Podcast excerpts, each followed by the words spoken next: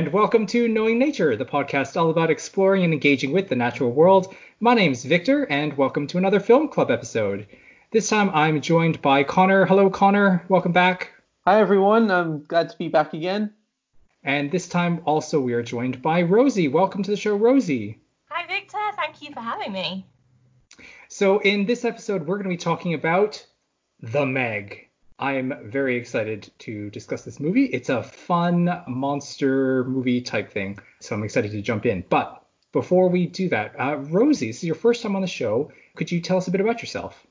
Yeah, absolutely. Um, so I work at the Natural History Museum as a learning program developer. So I've got a lot of experience in delivering and developing educational sessions. But I think another thing that might be quite relevant to this film, I, I worked for a few years as part of a conservation, marine conservation charity, um, working with manta rays. And whilst they're not quite sharks, they are part of that wider group. So definitely brought back a few memories of being in the ocean. All right, so quick summary of the movie. So the Meg, it's uh, was released in 2018 and was directed by John Turteltaub. And basically, what happens in the film is there's a new ocean research facility that's just getting opened up, and the lead marine biologist has a theory that the Mariana Trench is not the deepest place on Earth, but is actually where this facility is built. But the reason it hasn't shown up on the deep radar or deep sonar is that there is this layer of water that's there. And so they explore down there, find out that his theory is true, and also discover that uh, the megalodon has not, in fact, gone extinct, and hijinks ensue. um, let's let's kick off. What were your favorite things about the film? Um, Rosie, let's start with you. Okay, well, I think maybe a symptom of being in lockdown for quite a long time, but I just loved seeing such amazing shots of the ocean. I was getting quite a lot of envy. I absolutely loved at the beginning when they did kind of get below the thermocline. You really got the impression that it was teeming with life. And I don't know if you guys have seen Finding Nemo, but there's a bit in Finding Nemo where there's just like tons of things swimming around the coral yeah. reef. It kind of reminded me a little bit of that. Um, I thought it gave quite a nice impression so yeah, that's that's kind of the first thing that kind of jumped out of me is just the awesomeness and diversity that we could see in in the ocean. I think they did a really nice job with the kind of the production design when it came to all the scientific equipment and stuff. I thought it all looked really really cool. I'm not sure on how realistic some of the equipment was, but it all looked really nice when they're in like the underwater base and you could see all of the uh, the ocean life swimming outside of the windows. Like Rosie said, I really liked how they made the ocean feel like a really dynamic place where lots and lots of uh, creatures coexisted. And actually, um, you, you brought up Finding Nemo. I actually picked up there was a bit in which uh, Jason Statham's character sings "Just Keep Swimming." So I'm guessing the director saw Finding Nemo too. Yeah, absolutely. That was a nice homage. And yeah. you mentioned you mentioned the research station there. I don't know about you guys, but I was like, wow, I want to go there. Yeah. I... yeah, yeah. I really liked actually that opening scene where it's the um, the main funder for the research station. He he's showing up for just a visit, I guess. He's never been there, even though he paid for it. And he's like, uh, I thought this was like a world class research institute. I would have expected a less industrial looking like entrance as they're going down the lift. And then the doors open, and you're like, wow, okay, yeah, this is this is an entrance. Yeah, so I I really liked the design of the um, research facility. I loved the transparent windows so you can see everything swimming by. Yeah. And I same I had the same feeling when they go under the thermocline and suddenly there's all this life there. I thought that was a really cool, really well done. Yeah, I think there's a lot of good little tidbits of marine biology scattered throughout the film. There was a little moment that I spotted, like you were saying about little tidbits. Like there was a for what kind of film this was, there was like a surprising amount of attention to detail. So there was a part when one of the subs was beneath the thermocline and they were showing one of the cameras on the outside of the sub. And it bumps against the squid, and you can see the squid bounce off the camera, and then the squid inks as it swims out of frame. And I thought that's like such a, it's got nothing to do with the rest of the movie, but it's like a lovely little piece of behavior that they put in there just, just kind of for fun. I thought that was a really nice touch, little things like that.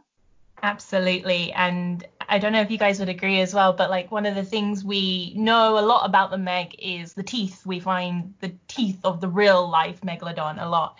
And there was some real nice moments that celebrated the teeth, as it were. Obviously, Yeah. there's lots of teeth everywhere, but one in particular I'm thinking is when the young girl was standing in the research facility and the Meg had bitten onto the side, left this really nice impression of um, the jaws around her, and she's so tiny in the middle. Another kind of little detail um, that I thought was really nice there as well.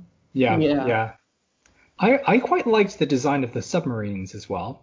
Yeah. I think they were really cool. Yeah, they looked a bit spaceshipy, but were still within the re- re- like the realms of possibility. I felt like Yeah. they weren't so out there. The design of them is it's based on real existing like deep sea subs. Like Oh, they awesome. they do have that acrylic or I, I don't know if it's acrylic or like a polycarbonate Yeah. sphere. And mm-hmm. then they've got like these engines and things around them. So it's you know, yeah, as you said, it's not too far off. Probably they're a bit fancier than and more mobile than the ones that actually exist. Like they were very nimble in the film. And I also think they probably took far more risks than the real life underwater man. submersible captains would Yeah, take. yeah, yeah. That's for sure. Yeah, definitely. I just wanted to bring it back to what Rosie was saying about the teeth, in that obviously you can learn so much about uh, like extinct shark's diet from its teeth. And they showed the um, megalodon feeding on a whale carcass, which I thought was really, really cool. Kind of paying homage. They did they did their homework in some parts for sure, which was really, really cool to see. I thought I was kind of expecting we'll get on to like kind of what did happen with the shark, I think, in the next section. But like, I don't know, biting holes in boats and stuff, and that never happened, Yeah. which was quite nice to see. Maybe perversely, I quite liked that bit where it ate the whale because that's what we're pretty sure the megalodon's actual diet was was whales. Yeah, Yeah, Yeah. so I, I liked that moment, which is again, it's a little hidden piece of marine biology. Or if you're like a real megalodon fan, then you'll be like, oh my gosh, mm. that's real, Yeah. that's true. yeah, Absolutely. There were another couple of things towards the end that I noticed that I thought were a nice little, again, little things. Right towards the end, when there were, um, we were at the beach and there were tons of people swimming in the water. We had some nice underwater shots. I don't know if you guys noticed, there were a couple of like bits of plastic in the water. There were sunglasses at the bottom. yeah, Um, I thought that was like quite quite cool that they decided to. They could have very easily not have included something like that. yeah. Yeah. Yeah, the the water had like a weird kind of tinge as well to it around those beach areas, which could have meant like some sort of pollution as well. It looked a bit more greenish. Mhm. which I thought, yeah, yeah, th- that was definitely yeah, was something that they didn't need to put in, but they did. that scene also gave me this sense of here is this prehistoric shark that's like emerged from the depths for the first time in in 2 million years 3 million years and what does it find? Humans have trashed the planet. So you you i i anyways had this little niggle of like look at these people and how much trash they've created. They kind of deserve to be eaten. As like a, a fleeting thought that that went through my head. I think by that point in the movie, I was like, anyone deserves to be eaten because it was getting close to the end. So I was just happy with any sort of carnage. That's all I look for in these movies.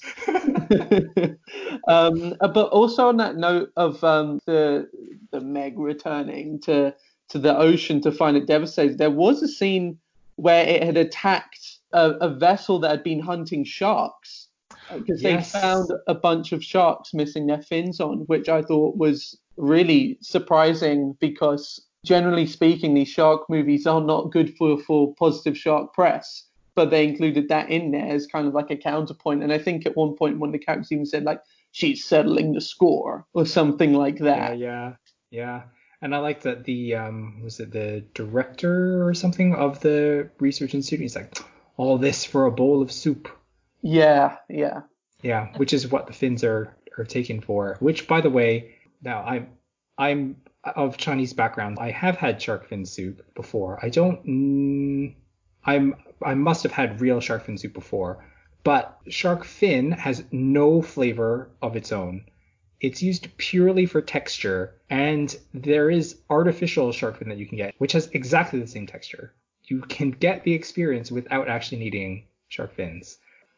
Yeah, it does make you kind of wonder as well, like you can't watch this without thinking of Jaws in some way, shape, or form. And of course, such a brilliant mm. movie, but everyone does acknowledge that it perhaps has something to do with kind of the perception of sharks as these big mean killers and as villains. And that clip that you you have mentioned there, where they come across these sort of shark finners, did make me wonder if the kind of producers and writers of this film wanted to address that sort of side of things based on Jaws's legacy as well. Um, mm. I thought it was quite nice to have in there. Surprised me as well for this this kind of film. Yeah. Um, on that on that note, Jaws as well. I, there's a little bit of trivia. I don't know if you guys guys know, but the author of the original book, Peter Benchley, was turns out he was like horrified that the impact his book and then subsequent movie had on the shark populations, and then dedicated the last like or the later portion of his life to conservation and died having been on the chairs of like many organizations dedicated to re-educating about sharks because oh. he was just horrified at what had happened after his he knew nothing of sharks when he wrote the book but yeah i thought that was really interesting that even the author kind of realized the the issue with with with the movie and his book so i think what we can do is perhaps move on to things we think this movie missed the mark on and i want to jump off first this comparison with Jaws and the negative image of sharks that came out of that movie. And I think this movie it still had that same effect of making the ocean and sharks seem really scary. Yeah. the, the, shark the shark did kind of go out of its way quite a few times just to snack on a tiny teeny little person. Uh, any moment that anyone's in the water and they it locked onto them like a torpedo. Yeah, absolutely. There were the odd kind of moment that the shark was really cool. For example, when I think it was Su Yin was in the, the cage and she was diving with the megalodon and she got the first kind of like full wide image of it and she was like, wow. Um, there was the odd moment of that, but I wanted to see more of that because as a biologist, that's what I'm thinking. I'm like, oh yeah, it might it might kill someone, but actually it's really awesome. I would love to see a bit more of that sort of wow. Yeah. Yeah, I agree. What they could have done is made the shark a misunderstood monster or like a an animal that's out of place with its time, like some of that sense. But what they what they did is they made it a scary monster, right? Where yeah. it, it does, it just continues the attacks. Like I don't know if sharks would just keep eating and eating and eating in real life, but when you think about it, that megalodon just ate two whales. is it still going to be hungry for some tiny snack morsel people. yeah, yeah. I think I think it's a really good idea that you had there, where they could have had an explanation like it's scared, it doesn't know what where it is, it's never been above the thermocline, and so it's just kind of seeing where it fits in in this world, and so just like taking bites out of things to investigate them, because that's what sharks do, rather than swallow things whole no matter what, um, including a massive shark cage. Uh, um, and just on that note about swallowing the shark cage, this this megalodon was was huge. This was which was way bigger than we have evidence that they could get. I think they said in the film it was 21 to 27 meters long, and apparently the the maximum that a megalodon could have got based on estimates from its teeth was 18 meters, an average of 10 meters. So there was there were two megalodons and there was one that was even bigger. So that thing could have been three or four times size the, of the real thing. I think another thing that I was I think I was potentially more afraid of than the megalodon itself was um, disregard for safety whilst diving. um, I think they there was definitely um we definitely jumped through a few loopholes to make it look very easy and very safe and there was a lot of rapid ascents and I was very fearful for their safety. So I I think of course it's it's an action film um but it definitely did have me scared for that reason alone. Decompression sickness, oh. lung, lung over expansion injuries and everything like that. oh. There was, yeah. there was quite a few uh, instances as well of people standing really close to the back of the boat, and then the moment the boat would move, they'd fall off that happened at least four times in the film. And yeah, I think there was probably a criminal negligence suit in waiting for this company. Also, the fact that one of the lead scientists' children just wanders around this million dollar underwater lab at their leisure, just leaving their toys all over the place. I thought that was quite negligent as well. And it's incomplete as well because there's still all this like construction equipment lying around. Yeah. It's like a building site, and this little kid is wandering around. Well, I was convinced Jason, Jason Statham would find her like on board one of the ships at one point, like whilst he was at depth, because she was just chilling out on on one of the um, submersibles. Yeah, yeah. Uh, yeah, also um, the level at which the, megalos- uh, the megalodon was living, from from unless I'm wrong, from what we know, mainly because they, they were closer closer related to great white sharks of the modern day than than other living sharks. But those are mainly found in warmer, shallower waters, and I was just questioning whether the megalodon would go down to thousands and thousands of meters. And I know that they did say it was down there because ben- beneath the thermocline was warmer, but yeah, it just seemed a bit strange to me. Yeah, I wanted to bring that up as well. Ther- a thermocline is a thing where you'll get these layers of very different water temperatures, yeah, but you don't really get them where you've got warm water trapped below cold water because the warm water is less dense, so it's gonna push through. It wouldn't just sit there in, in a layer like that. yeah, So, but I I don't know why they they it was a brief mention, but when he's talking about his theory, what he's saying is that at at that depth, that layer, um, there's like a, a layer of a certain chemical, like it was a hydrogen Yeah. sulfide or something. yeah, And so I could see that happening because you do get that kind of thing happening in the deep sea. You can end up with um, brine pools, so pools of this like incredibly salty water, which is more dense, and so it pools and depressions. But they chose to make it like a, a temperature thing, which is yeah, inaccurate. So they could have made it a, a chemical thing, which could have been possible, but yeah. they went this other route. It's like they, they did some they hmm. did some homework because they said the megalodon went extinct from basically climate change, which is what has been shown in the fossil record that the whales could adapt and move to the colder poles because they're blubber, and the megalodon was left behind. So I guess that's why they went for the temperature thing. But then yeah, I, I did kind of question the whole plausibility of there being a basically a bubble of like a huge a huge kind of environment, not like a small, an environment big enough to hold multiple giant sharks and giant squid as Yes. well. Uh, uh, that thing was a kraken by the looks of it.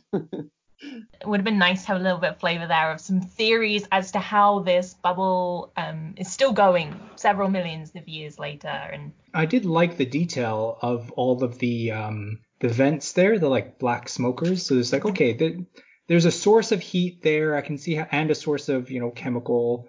So I can see how that would kind of set set it up. But what we know about those formations is that they're they're a temporary feature more often. I don't know what you thought of this, but I thought that uh, while I really really liked that scene where they first go under and they they do a bit of ex- exploration down there and there's all this life and I really like that bit and I wish there was a bit more of that but I was wondering what you felt about the movie perhaps giving you an unrealistic expectation of how much you're going to see when you dive underwater especially in the open ocean which is where this was because there's it's not super dense you're not going to just dive down and see all kinds of stuff yeah, I felt I felt like the um the whales that casually lived um by the research station I thought was either great luck or maybe they had to have to have trained them to be there. There was a lot of um creatures around for them to see. I haven't done a huge amount of open water dives, but you know, you can get to some areas where it's like really and you've got tons of sharks around, things like that. I think there was definitely a very high concentration of sharks in that film. I did quite like at the end, without worrying too much about spoiler alerts, I did quite like at the end when the megalodon does finally meet its demise. Suddenly there are a lot of sharks coming um, to tear it apart, and I did quite like the fact that it sort of returned to nature and there was the sharks taking care of it in the end. But it did seem like quite a lot of sharks and quite quickly. However, I did like the fact that the majority of them completely ignored Jason Statham because I feel like that would probably be quite accurate. They would go straight for the rotting flesh, spilling blood everywhere. I was just rewinding a little bit to the, the whales. I was outside of the uh, the facility. I was thinking the same thing, but they, they dropped in a line saying that they were playing whale calls to, to draw them over. And so I looked into that, and that has been done in the past to kind of lure whales out of like some it was like a younger whale swimming up a river and they played whale calls at the mouth and it turned around and this, and managed to get back out of the the uh, the river um, before stranding itself. So I thought that was that was kind of cool. I don't know if it would it, you know bring bring all of them over like a whole pod, but uh, I, you know they had that at least. there was one other thing I wanted to point out about the megalodon shark itself. Something I picked up on with the way it was animated when it was swimming is that its skin looked quite baggy. Like its skin would ripple a lot as it swam. And from my understanding, sharks are designed to be, well, not designed, but they've evolved to become really, really streamlined and really smooth. And there was just points at which this film, um, when the megalodon would turn around in the water, you, it was almost like it had layers of fat kind of like rippling along its sides. And I, I, I don't know if that would have been accurate or not because you don't really see that with with live sharks today. Yeah, they do tend to be very streamlined, very torpedo-like. Yeah. Um, absolutely. Quite tight skin, yeah. Yeah. I wonder if you could perhaps argue that that might have been something that happened because they're trapped in not a very big habitat down at the bottom, yeah. so they wouldn't need that same kind of really high speed chase physiology so much. Yeah. So, and and probably I would imagine it's it would be colder in that area, so you'd have this like mm. fat layer maybe. Yeah.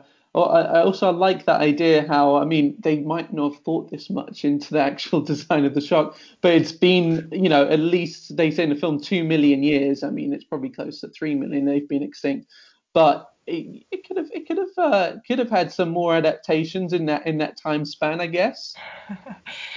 well, I guess one thing we like is probably quite relevant to talk about as well is the behavior of this animal. It lived in a very dark, very high pressurized environment. If we were to think of an animal that is kind of taken out of its natural habitat um, in the real world and we placed it in a brand new one, I guess we would expect it to act quite erratically. However, it makes you think about the vision of this animal. Has it ever seen daylight before? Oh, wow, yeah. Attacked, attacking people in quite broad daylight and um, I guess I, I kind of picked up on a little bit of trivia about the, the coloration of the animal. Um, and you mentioned how it's quite similar in, to a great white shark. However, in the novel, I re- um, I, I saw a, a, bit of a fact toy trivia. Um, apparently, originally in the novel, it was a completely all white creature because of the fact that it lived in a very dark environment. Um, however, cool that was quite hard to render, quite hard for the animators to replicate. So they went for that classic kind of great white ah. coloration. Um, but we were left kind of wanting a little bit of behavior explanation, um, how it can see so well in this bright light. Yeah, there's one point where one of them jumps clean out of the water and onto the the deck of a boat, and yeah, it probably would have been blinded if its eyes were used to being like yeah, thousands, thousands of meters below. Yeah, that is a good point actually. And going way back to like decompression, if you've got a, an animal that's living so deep in the ocean, coming up to the surface, it's not just the light, it's also the pressure would be really damaging to it. Maybe that's why it was so its skin looked so loose when it came up to the surface. It got stretched out. Maybe they it thought of it. Is there anything that you wish that the movie had done more, that you, or that you wanted them like any themes that you wanted them to do a bit more with?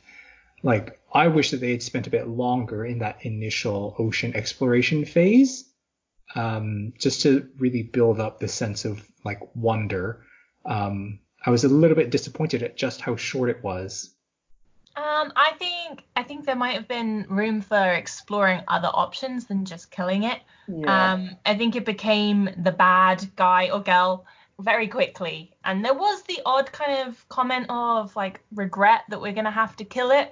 But I think there was definitely room for a little bit more of a conversation about how they had almost created this situation and what a shame it was that they were going to have to, um, you know, kill this creature. I, th- I think I would have liked to have seen a little bit more discussion or at least excusing themselves or excusing the situation, really trying to find an alternative, whatever that might be. I think that's a that's that's a great point. That's that I feel like that's how I felt as well watching it. It'd have been nice to have a bit more of like an eth- ethical kind of discussion over like killing an animal that was assumed extinct for so long before like anyone can even realize it's back and stuff. But I understand like I understand what kind of film they set out to make, and it wasn't that type of film. That said, though, there was a, a Godzilla film, like a, a, one of the Japanese ones that came out a few years ago, and it treated Godzilla as if it was like a, nat, a natural disaster. And so there's scenes with scientists having meetings in boardrooms and politicians arguing and nothing really getting done, and it being treated like a wholly realistic like response to it. And I thought, obviously, this is not that kind of film, but it would be kind of funny to see a Meg film like that, where it's just it would be like what would happen if this actually was a thing that we'd come across. I, I just like that idea. Yeah, yeah.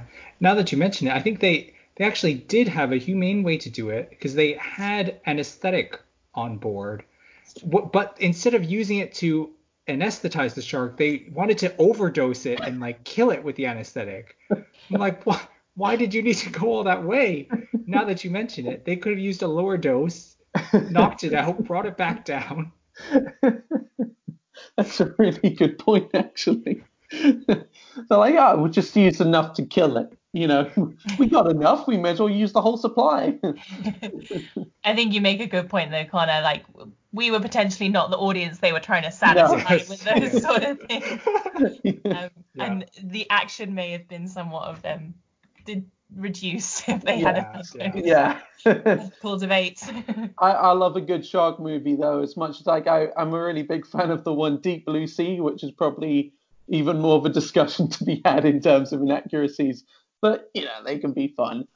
I actually really love Deep Blue Sea. I think it it it does really well with this one because I think the the shark in that one is a bit more um, sympathetic. There's more of a reason yeah. there because they've genetically engineered it because they want to like extract a chemical from the shark's brain to yeah. treat Alzheimer's. Yeah. And so it's this like super intelligent shark with like a giant brain. You develop more empathy for the characters, I think. Where this was more of a fun monster movie. Yeah, yeah. that said, I, I think it actually really surprised me. We've mentioned like lots of like little moments, little homages, little mentions of things that actually I, I didn't expect there to be them at all. Um, and there was there was something else I kind of noticed towards the end. I don't know if this was an intended sort of visual, but there was a scene when the megalodon was swimming beneath the swimmers on the beach um, and there were these platforms that the swimmers were jumping on and off, and they were attached to these anchors with these long chains.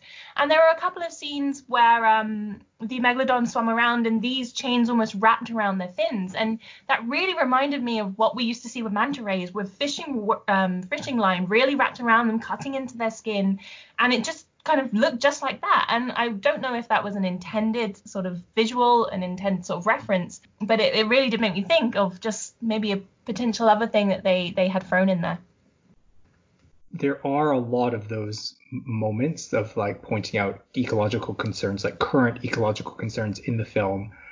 And again, it might have been nice to turn that into more of a theme rather than like an element that's dotted in yeah. there they could have built on that mm. a, a, little bit in the way that Ian Malcolm builds yeah. on this this concept of like tampering with nature. Like he turns it into a theme that builds throughout Jurassic Park, and mm. so you you develop a sense of empathy for the dinosaurs in a way that in this one you don't quite get there, not quite develop the sense of empathy for this shark being a creature that's out of its own time kind of thing. Yeah. I think if they had done that, they they could have it could have been a, a, different movie. It could have been a bit closer to something like Jurassic Park, where you empathize a bit more with the shark. I think you're absolutely right. It wasn't too far away from what they were doing. They they begun the right sort of um the steps. Yeah. That that when they got to that bit that you're talking about, the end though, it seemed they they yeah they completely just kind of like, but we got a beach full of people. We got we got a little dog called Pippin, like in Jaws.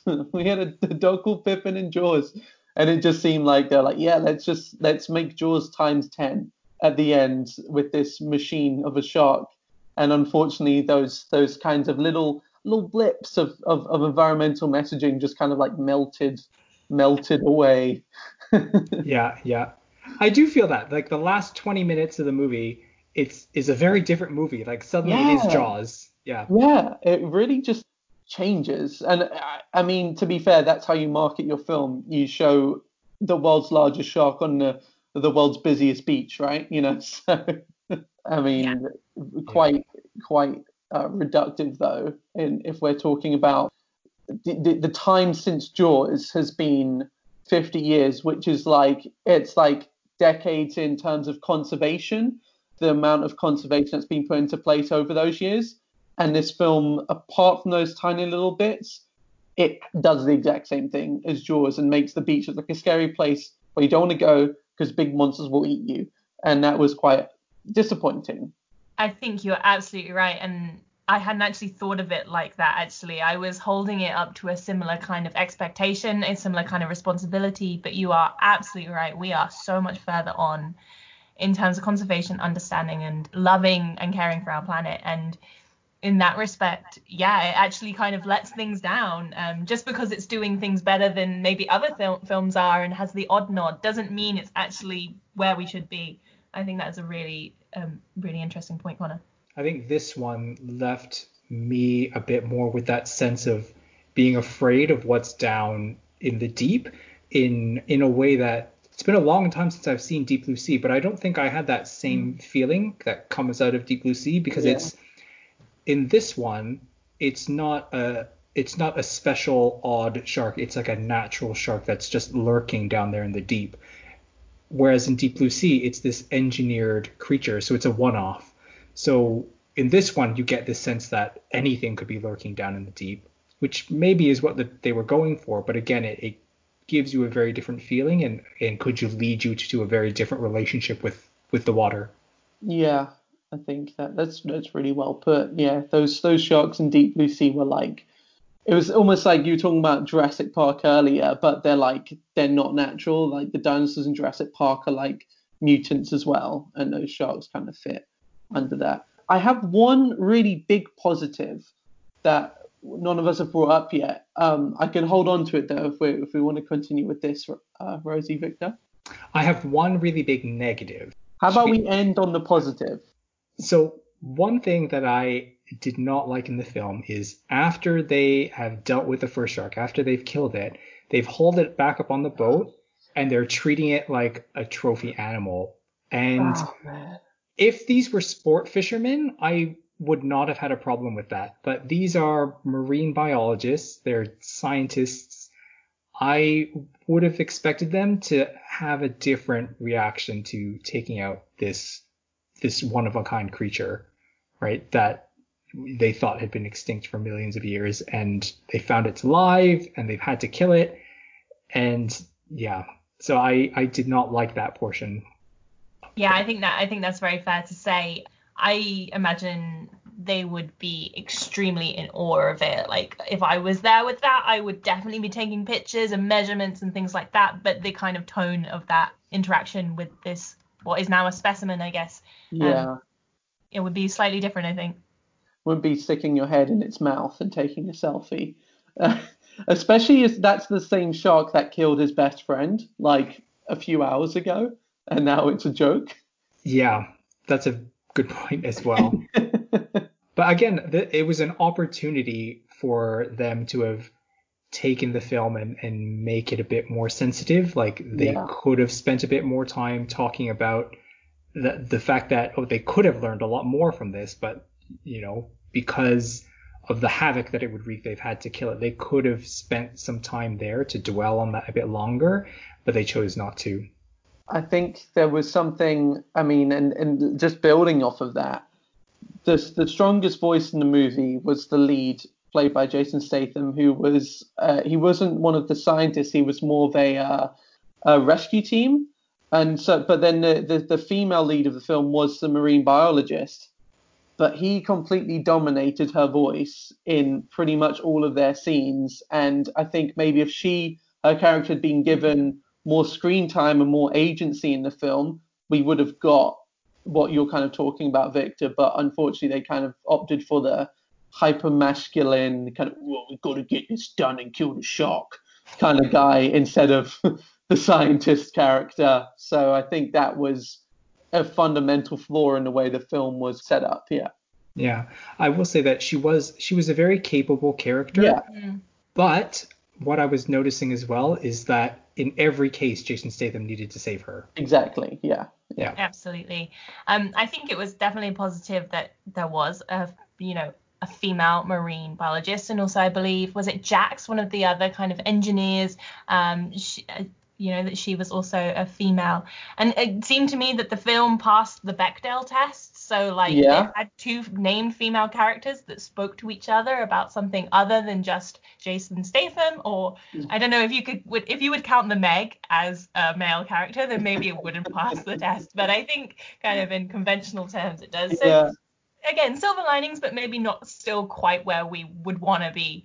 that was actually part of what my big positive was for the film was that you had a science team made up of all types of people which was really really cool it was an international team with people of all ethnicities genders and the actors also they chose to portray those roles as well like they got um, someone who's a quite famous openly lgbtq plus actor in uh, ruby rose I believe her name is um, to play one of the scientists. So I thought that was pretty good representation for a film like this of people in those scientific roles, which was awesome. And I thought that was a really big positive, and it's something you notice quite um, instantly. I feel because of the international nature of the team.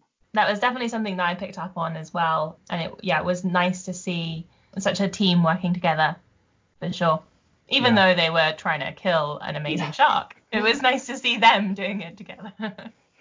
I, I also quite like that they called out all the various different roles that are involved in doing this kind of research, right? Like you had um, the person who is in charge of running the station who kind of deals with logistics and all that kind of stuff. And then you had the marine biologist who goes down. You had an engineer who constructed and built all this stuff.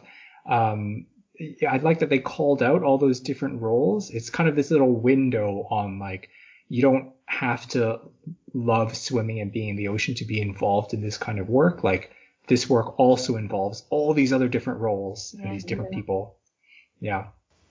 I had um, one recommendation for people who might want to help young kids who have an interest in sharks sort of further that interest. It's a um, a picture book, children's book called Shark Lady: The Story of Eugenie Clark. Eugenie Clark is a uh, ichthyologist. She's American, and she did a lot of work on shark behavior. Did either of you have any other recommendations for things for people who might want to get more into sharks, marine biology? Don't be afraid of the ocean. I think obviously it's a dangerous place and it shouldn't be taken um, lightly. There are risks, of course there are, but that's why you you think about things and you plan things and you plan what happens when things go wrong. Um, but I think fear of this big lurking thing beneath the surface, if you can get over that, it's it's the best experience to get your head under the water and it's it yeah completely eye opening, completely life changing and um, if you were curious, don't let this put you off. That's a really good point. Yeah. And just off the top of my head, I remember that the um, the director James Cameron went down to the bottom of the trench and he, he did a, a documentary called Deep Sea Challenge. And I think that would just be a it's a documentary and it's someone who actually went down to the bottom. So if people want to get an idea of like the actual technology that could do that, this is an award making filmmaker and it's a documentary about that. So I think that would probably be worth watching if someone wants to get more idea on how that would work. That sounds amazing. There's also the um, Nautilus deep sea rover that um, I believe Stream free, um, wonderful kind of live and semi-live um, images of of what they're investigating down there. Yeah, that's really fabulous actually. That uh, Nautilus Live, I think, is their YouTube channel. But yeah, it is. It's this ship. It's a. I don't think it's um, affiliated with any particular institution. It's kind of its own research entity, and it literally just sails around the ocean and has, I think, a couple of deep sea remotely operated vehicles. Um, and they stream live to YouTube when they are doing that. When they're at a site, you can go to their YouTube channel and you can ask them questions, and the people who are operating the rovers will also like answer your questions.